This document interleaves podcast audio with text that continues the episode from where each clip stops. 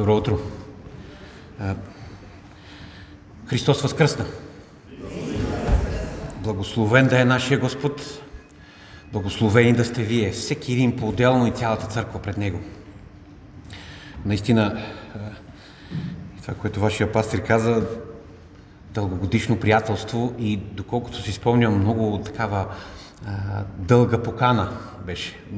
Не знам колко години.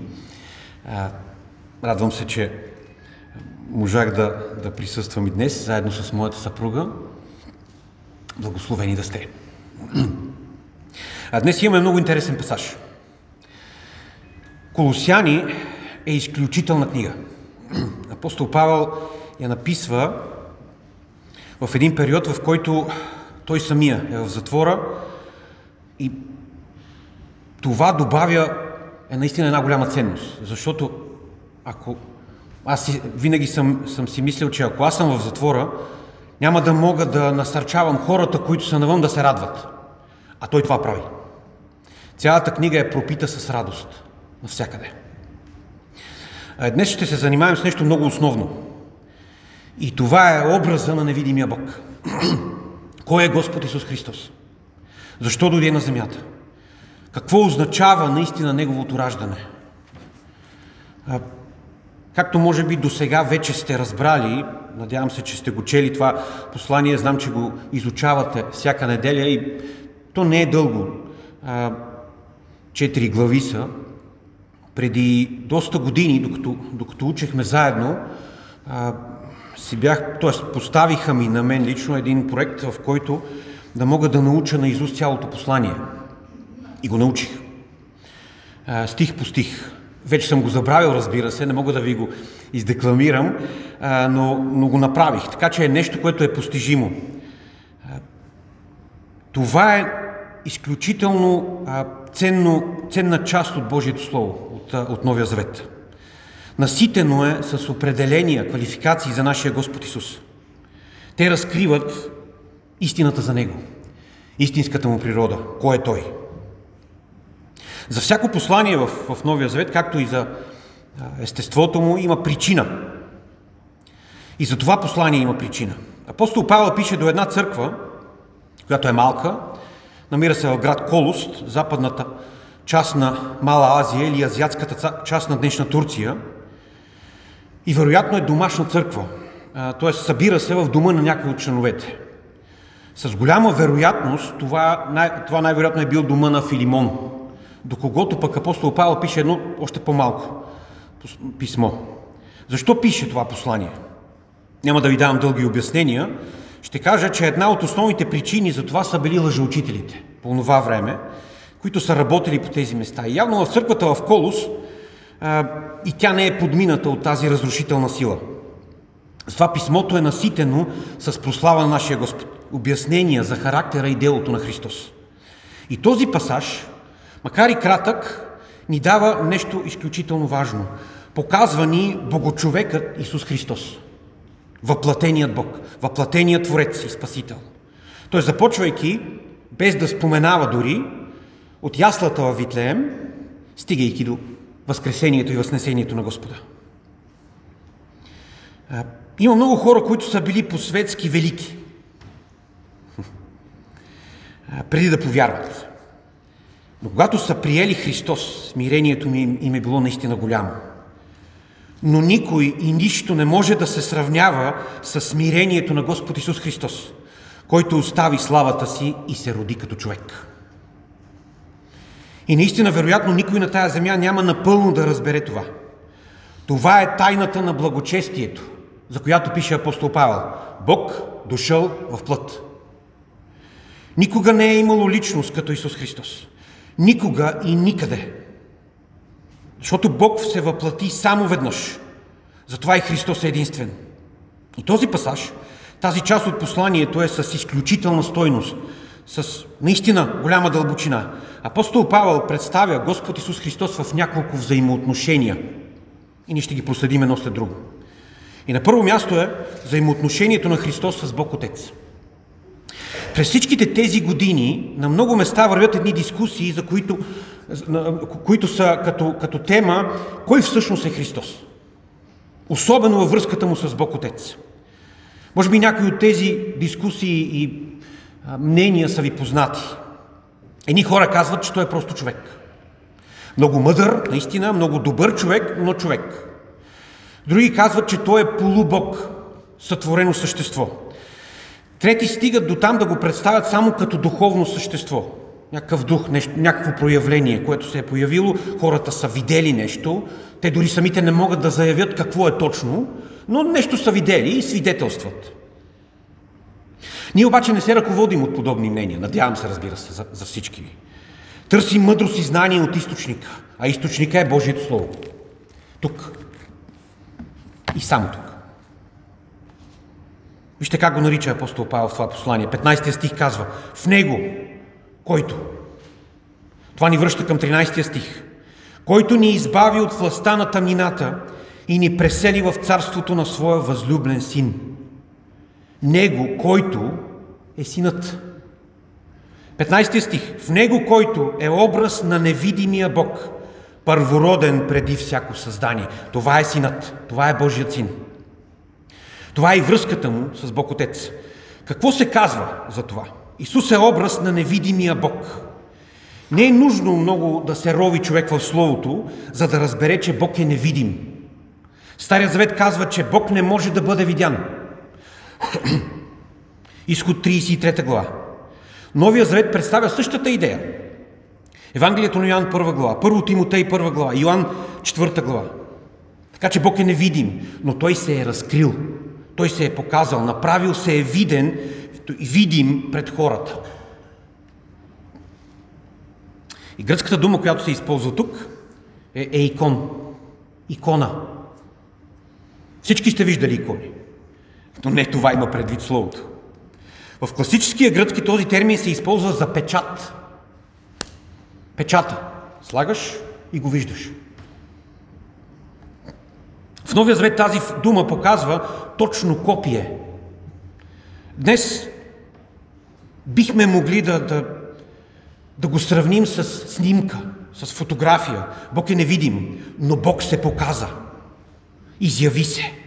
И това стана в личността на Неговия син, Господ Исус Христос, Божият син. За да разберем това, трябва да разберем обстановката, в която живее и пише апостол Павел. И най-вече обстановката, в която живее и съществува църквата в Колос. Малък град, повлиян от учението на гностицизма. Не знам дали сте говорили за, за гностицизма. Този термин, чието значение идва от думата гносис или знание, да знам. Имало е хора, съвсем накратко, ще, го, ще ви го предам, имало е хора, които са заявявали, че имат възвишено, специално знание. Тоест, ако днес сме 100 човека, една група, и разбира се, аз съм в нея, от 20 души, заявяваме и казваме, ние не сме като вас, ние сме различни, защото имаме възвишено знание, т.е. ние сме елита. Ние знаем. Вие също знаете някои неща, но не знаете колкото нас. Ето това са. Съвсем груп пример, разбира се, гностиците. Те са казвали, че истината е само за тях. Не е за обикновените хора. Дълбоката, истинската истина е само за тях, тия, които са посветените. И те са получавали едно много странно учение, точно по въпроса, който разглеждаме, или връзката между сина и отец. Ще го представя съвсем накратко. Те са вярвали, че творението е зло. Всичко, което е сътворено, е зло. Материята е зло. И също всичко създадено от злата материя. Но ако материята е зло, духът е добро. Това е онзи стар философски дуализъм, който е известен почти навсякъде. Между другото, това е в основите и на богомилското движение. И на производните му, катари, павликяни и така нататък. Тези хора в Колос са вярвали, че духът е нещо добро, понеже Бог е дух, а Бог е добър. И той никога не би се докоснал до злата материя, камо ли да я сътворява. Разбирате ли? Това означава, че Бог не би създал човека. Защото човекът е нещо материално. Следователно, той е зло. А Бог е добър. Ако Бог е станал човек, това ще означава, че Бог съществува в онази зла материя, което вече няма да го определя като съвършенно добър. Разбирате ли логиката? И те дават своя версия на творението. Те казват така. Преди да е имало, преди всъщност е имало само Бог, който е добър, и добрия Бог започва да създава така наречените еманации, по-низши от него същества. И този процес вървял безкрайно дълго. И Бог създавал такива еманации, като със всеки цикъл те ставали по-ниши и по-ниши, а оттам и по-несъвършенни. С всеки цикъл те се променяли. Те вървяли надолу, надолу, надолу, надолу. И в един момент най-долната еманация, вече в нея нямало никакво добро. И това същество, това зло полубъжество, което вече нямало нищо общо с Бога, то създало злото. Къде пасва Исус в това? Ами, за наше щастие, казвам го, разбира се, саркастично, а, той е създаден в една от по-горните еманации. Т.е. в него няма много зло, според тази теория. Виждате, че подобна философия изкривява напълно библейското учение. И не само това. Това учение напълно отхвърля възможността Исус да е дошъл като Бог в плът. Което означава, че отхвърля въплъщението. Отхвърлим ли, отхвърлим ли въплъщението, това вече не означава нищо. Разбирате ли? Отхвърлим ли въплъщението, край. Нямаме християнство. Една от... Една от... Как да го кажа? Едно от нещата, по които можем да видим един човек дали е истински вярващ християнин, и то е описано в четвърта глава на първо Йоан, е дали той признава въплъщението на Господ Исус Христос. Апостол Ян казва така, ако ти изповядаш Исус дошъл в плът, имаш вечен живот. Но ако не го изповядаш, нямаш този живот. Разбирате ли? Това ни характеризира като християни. Дали признаваме, дали изповядваме, дали вярваме, че Христос е дошъл в плът. Ако отхвърлим Неговото въплъщение, ние не сме християни. В цялата онази философия, за която говорим, Исус е представен по-скоро като ангел. Вярно, от добрите, от тия, които са още така на, на, на високо. Добър, но все пак ангел. Нищо повече. Затова апостол Павел написва това писмо, за да изясни на тези хора, че Исус Христос е, е Творецът. Той не е творение, Той е Творецът. Забележете фразата образ на невидимия Бог. Какво означава това? Не означава, че Исус е създаден по образ на Бога. Разбирате ли? Не означава това. Исус не е сътворен. Той не е творение. Ние сме такива. Ние сме тези творения, за които се казва създадени по Божий образ. Исус е различен. Той е Божият образ. Той е копието на Бога, идеалният образ. Спомнете си думите му в, Евангелието на Йоан 14 глава 9 стих. Исус му казва, толкова време съм с вас и не познаваш ли ме, Филипе? Който е видял мене, видял е Отец. Как казваш ти, покажи ми Отец. Христос е отпечатъкът на Бога. Спомняте ли си печата? Сиянието на Бога. Всички сме виждали Слънцето. Тая сутрин не е, разбира се. Мисля, че вече вън се просветлява малко, но ние знаем, че Слънцето е там. Сиянието на Слънцето е от самото Слънце. То не е отделно от него. Не може Слънцето да е без сиянието си. Така и Господ Исус, сиянието на Бога, сам Той, Бог. Нищо не липсва. Няма нужда да се добавя нищо. Това е цялата пълнота на Бога. Това е Христос, Божият Син. Нещастието обаче е, че като оставим истинските християни, никой друг в този свят не вижда това. Никой друг в този свят не открива този тесен път. Много пъти сме чели, много пъти сме пели песните. Тесния път. Този, който е за избраните. Този, който е за малцината. И знаете, че вярващите, не само църквата, вярващите, целият Стар Завет, Новия Завет, винаги са били мълцинство. Винаги. И днес е така. По същия начин.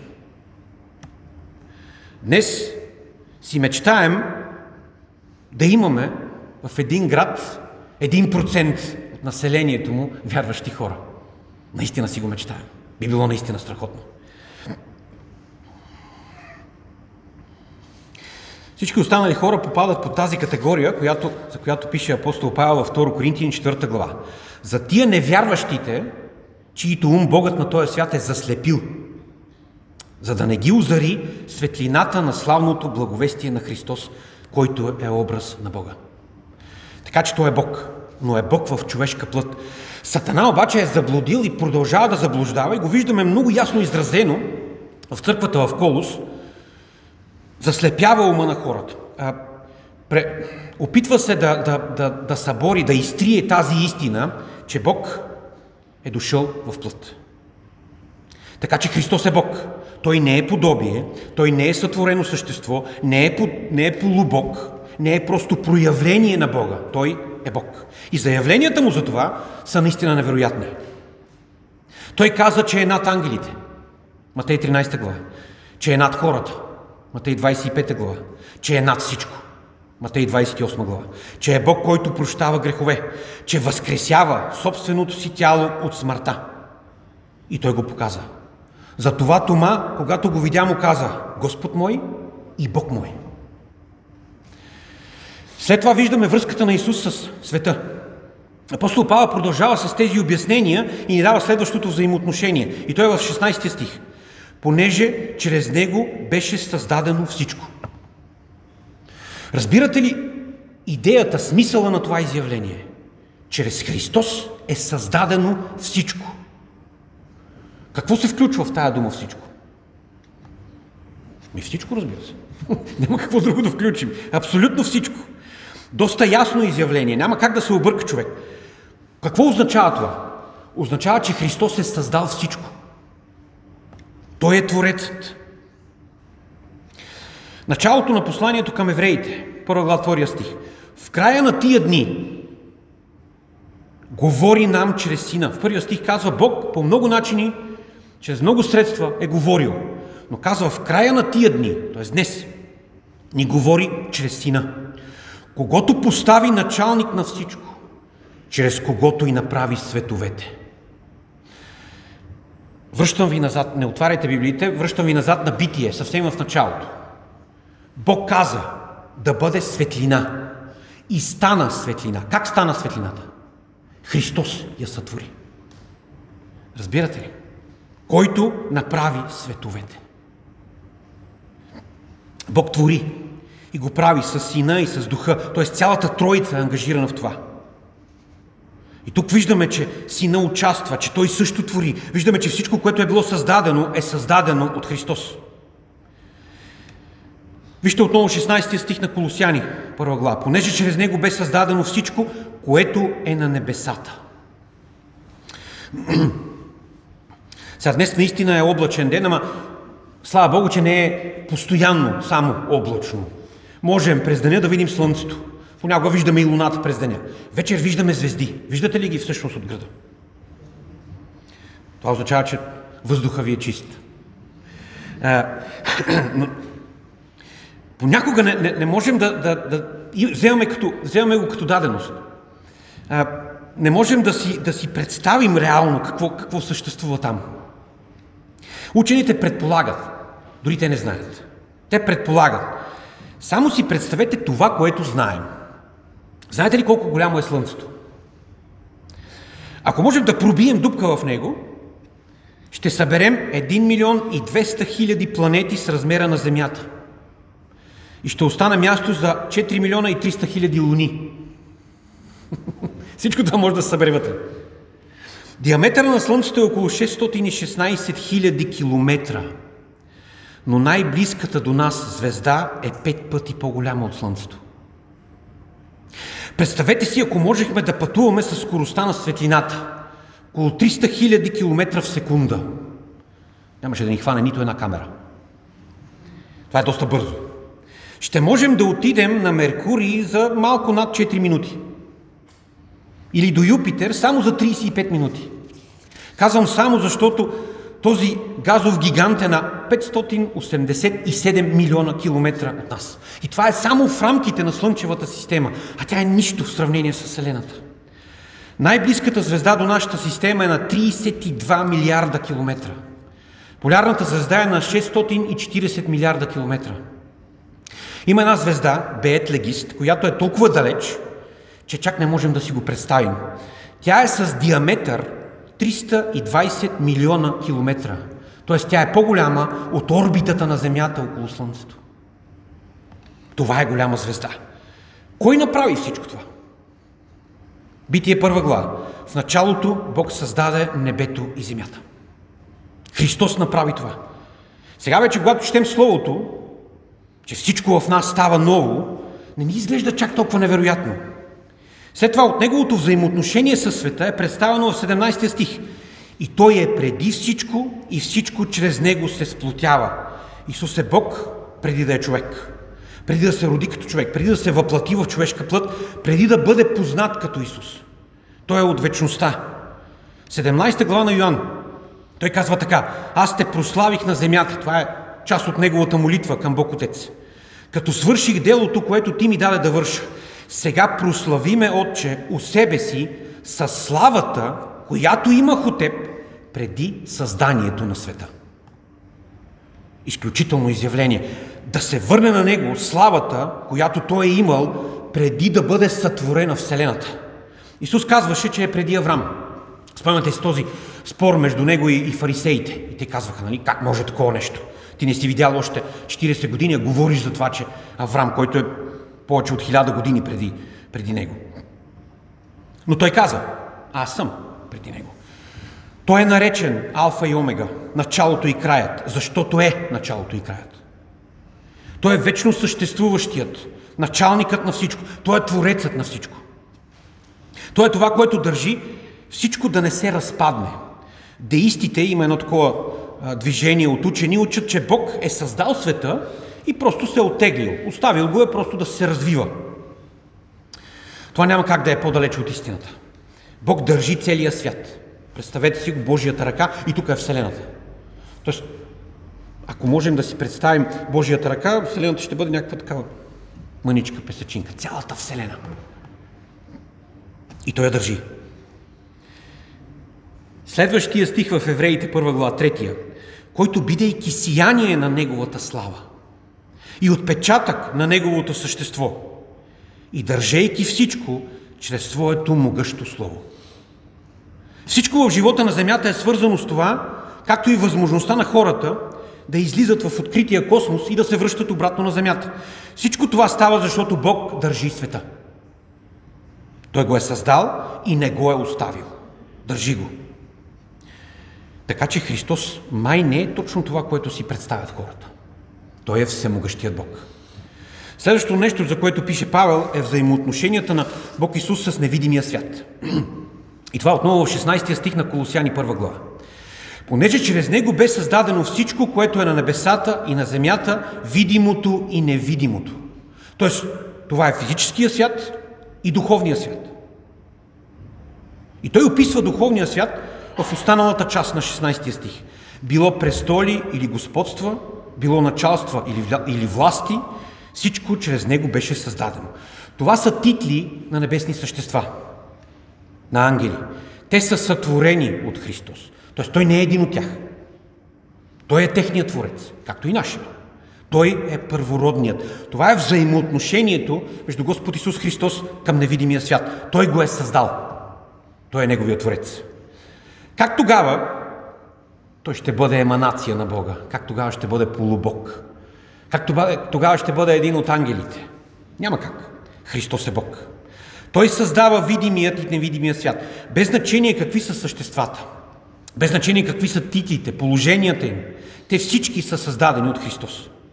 Той е преди тях. Виждаме го отново в 17 стих. Той държи всичко. Създал ги е. Същите тези ангели, които се явих, явиха на хората през онази нощ и прогласиха раждането на бебето в Витлеем, бяха създадени от това бебе.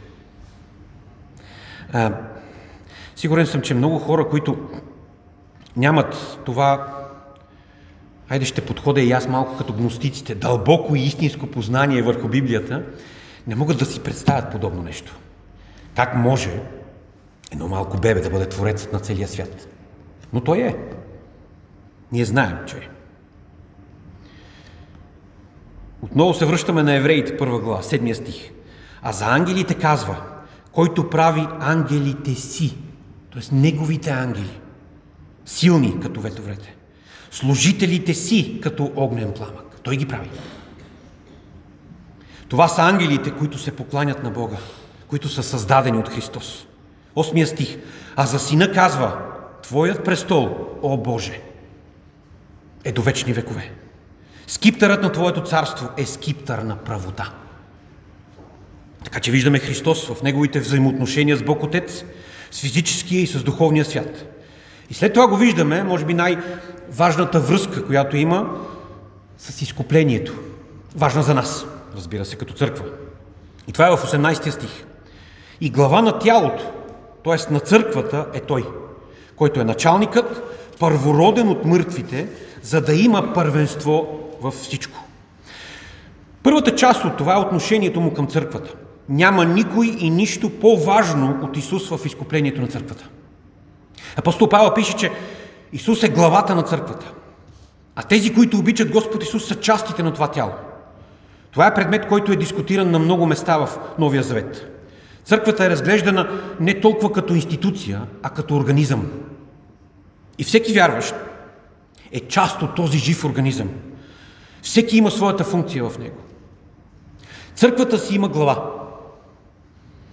И тази глава е Христос. Църквата е водена и е напътствана от тази глава. Ще се опитам да ви го обясня. Това не е толкова организационна функция, колкото органична. Нека да го погледнем от най-простата възможна страна. За какво ни е главата? Ще кажа, моля? Не? Някой ще каже, за, за да ни краси. Вярно е, така е. Но също за какво ни е главата? Имам предвид на нашето тяло. Какво прави главата ни? Тя, моля, координира всичко. Да, така е. Тя ни дава растеж и ръководство.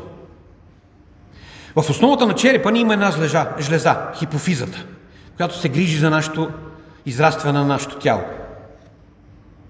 Така че главата ни е отговорна за нашия растеж.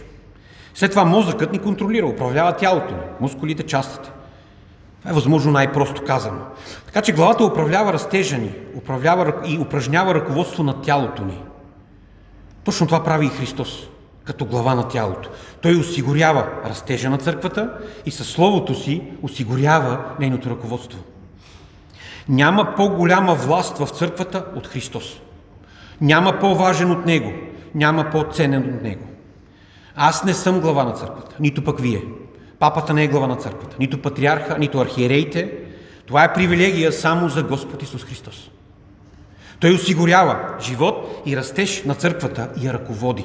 Той я даде, тя е създадена от Него, родена е от Него. В Евангелието на Матея е записано следното, 16 глава.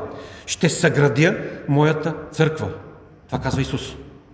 И портите на ада няма да й наделят. Това е обещание, гаранция.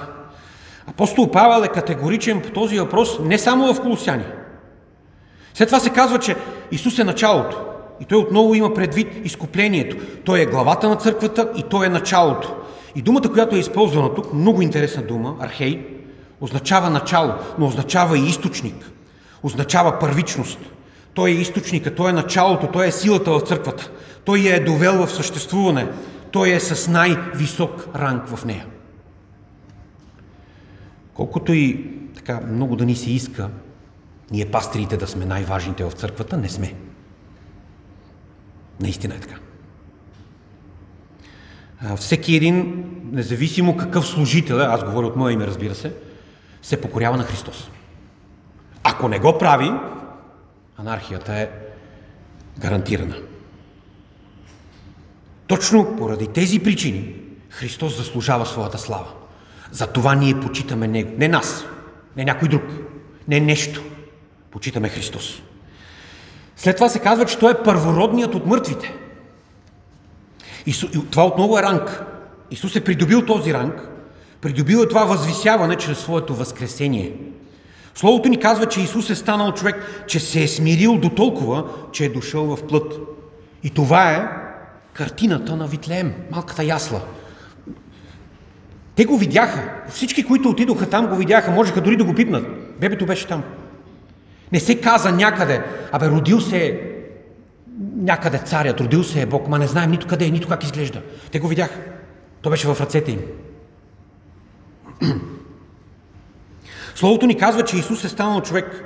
Толкова се е смирил, че е дошъл в плът.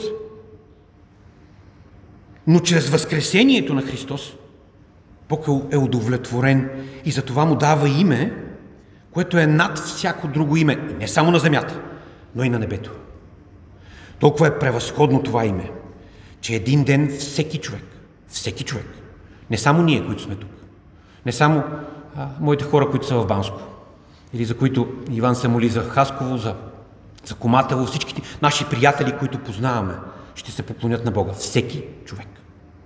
Тези хора, които днес са излезли по улиците на Пловдив или които са, си стоят вкъщи и които нямат абсолютно никакво отношение към Господа. Един ден те ще се поклонят на Бога. И не защото го желаят. Разбирате ли? А защото нямат избор. Защото когато дойде Христос в цялата си слава, единственото нещо, което може да направи човек, е да падне и да се поклони. Дали го желая или не, няма никакво значение, но ще го направи. Така че той е първородният от мъртвите. Какво означава първороден? Тук не става въпрос за първият, защото Исус не е първият, който е възкръснал. Имаше хора в Стария Завет, които бяха възкресени, сам Исус възкресяваше преди смъртта си, така че той не е първият. Тук става въпрос за това, че той от всички, които са възкресени, е най-великият. Първородният означаваше първият плод, най-добрият от всички, този, който получаваше наследството. Така че Христос е главата на църквата.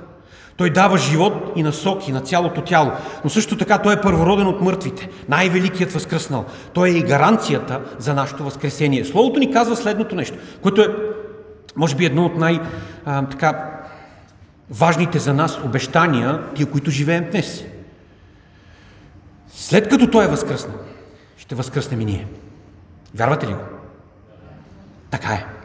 Така е. А, затова апостол Павел пише, че Христос има първенство във всичко. Няма друг като Него.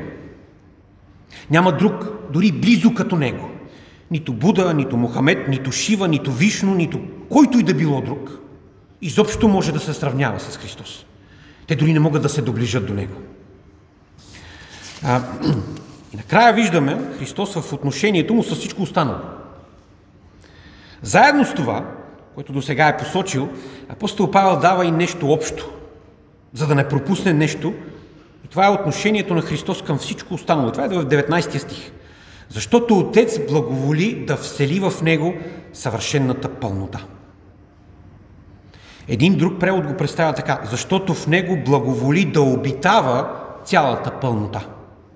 Тази пълнота, тази сила не е разделена на няколко божества, не е разделена на няколко полубожества или небесни създания, или на хора.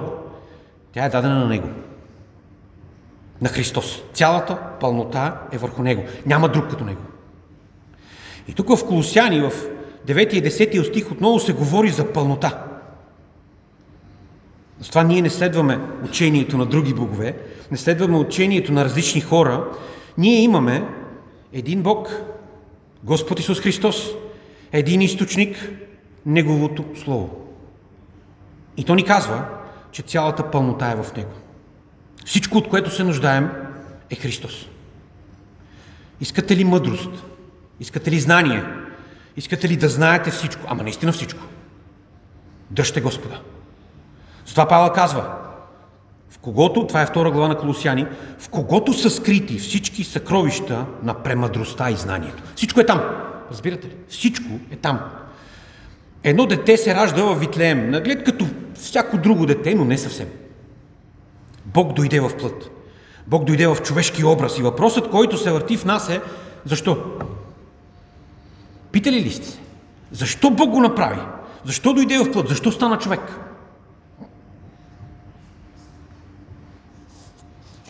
Защо трябваше да изтърпи всичко това, което изтърпя? И това става ясно от околните пасажи. Вижте 13-14 стих. Който ни избави от властта на тъмнината и ни пресели в царството на своя възлюбен син, в когото имаме изкуплението си, прощението на греховете. И след това 20 стих. Чрез него да примири всичко със себе си, и земните, и небесните, като въдвори мир чрез него с кръвта пролята на неговия кръст. Защо го направи Бог? Защо се въплати? Защо дойде като човек?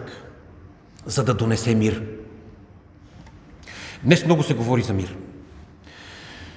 Днес се говори за мир, като се а, броят оръжията. Кой колко оръжия има, за да може да въдворява мир. Кой колко а, стратегически ядрени ракети е приготвил, така, натрупал е нали, в задния си двор и знае, че никой няма да го питне. Това не е мир.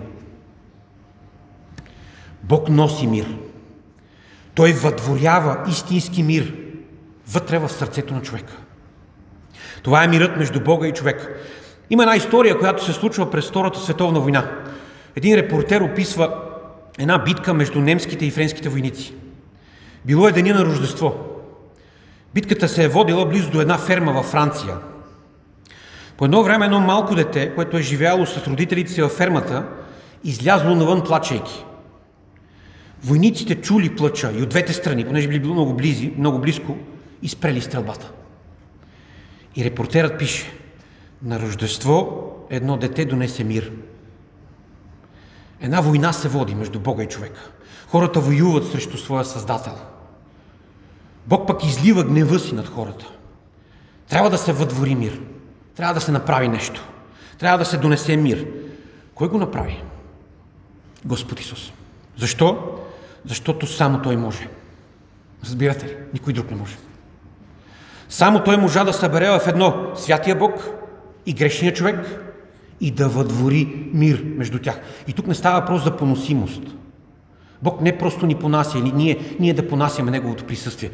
Говори за истински мир. Говори за любов. Дълбока. Толкова, толкова силна, че Бог ни обявява за Негови наследници и са наследници с Христос. Разбирате ли какво означава това? Със своята жертва на кръста той направи това. Но преди да донесе мир, трябваше да се роди в Витлеем. Преди кръста е яслата. И апостол Павел отразява всичко тук. Защо се роди Христос? Защо се въплати? Защото нямаше друг начин да се доведе мир между Бога и човека. Само Христос можеше да го направи. И само по този начин. Той единствен можеше и донесе мир между Бога и човека. И го направи чрез своята смърт на кръста. Вярвате ли в това?